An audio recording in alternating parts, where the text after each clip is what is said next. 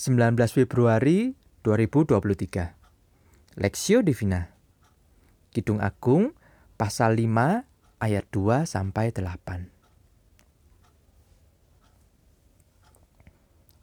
Hat, aku tidur tetapi hatiku bangun. Dengarlah. Kekasihku mengetuk.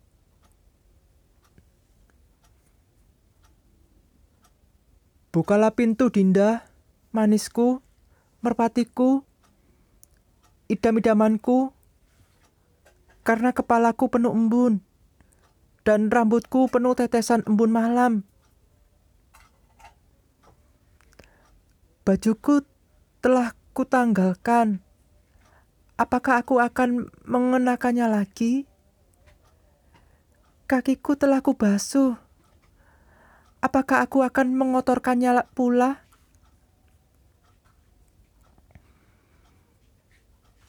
Kekasihku memasukkan tangannya melalui lubang pintu.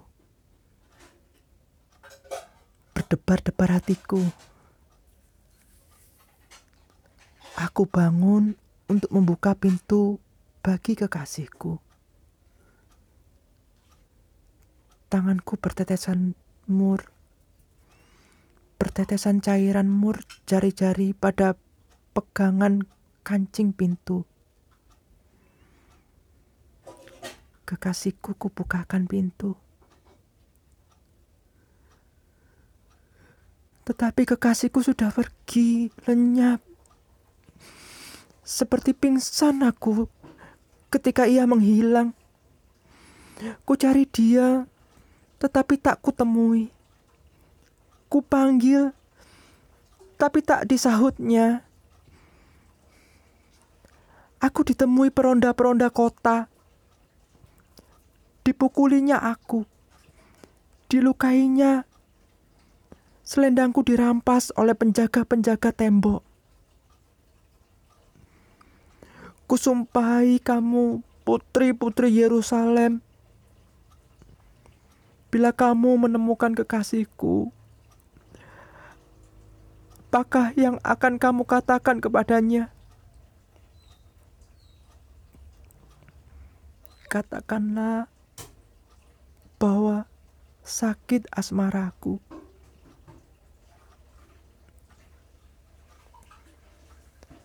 Angan mempelai wanita perspektif.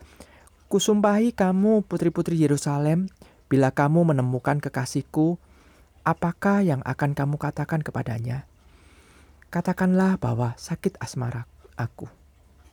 Kidung Agung pasal 5 ayat 8.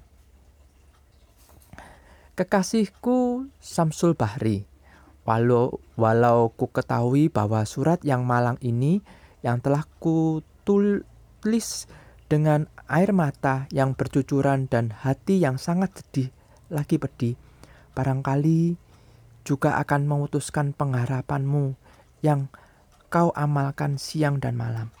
Tetapi kugagahilah juga diriku menulis surat ini. Karena takut kalau-kalau engkau bersangka bahwa sesungguhnya lah hatiku telah berpaling daripadamu. Demikianlah penggalan surat Siti Nurbaya yang ditujukan kepada Samsul Bahri, sang kekasih yang sedang menempuh pendidikan di Pulau Jawa.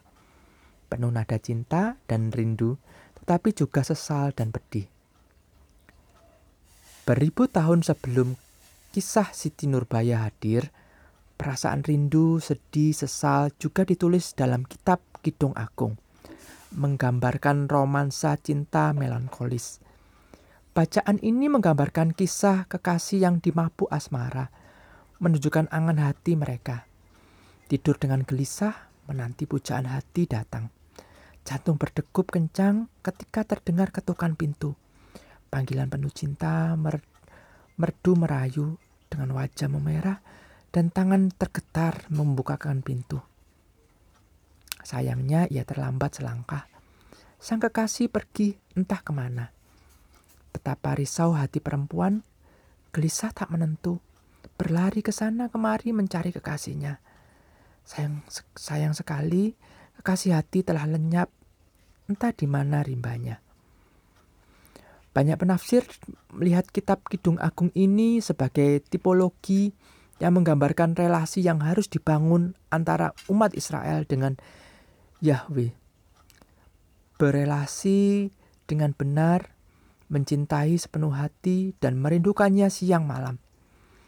Dalam konteks saat ini, kitab Kidung Agung bisa dibaca sebagai penegasan kasih Tuhan bagi umatnya Tuhan yang mau datang dan mencari kekasihnya dalam kerendahan di dalam Kristus.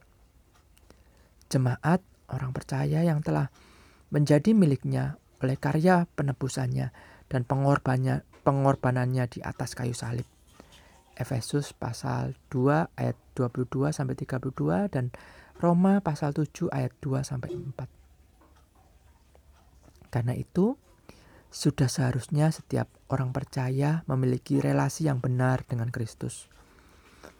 Mengalami perjumpaan pribadi dan hidup dalam kerinduan mendalam untuk memuliakan Tuhan sepanjang hidupnya. Studi pribadi, sudahkah Anda mengalami perjumpaan pribadi dengan Kristus? Seperti hasrat kepada seorang kekasih hati apa Anda mencari kerinduan yang sama pada Tuhan?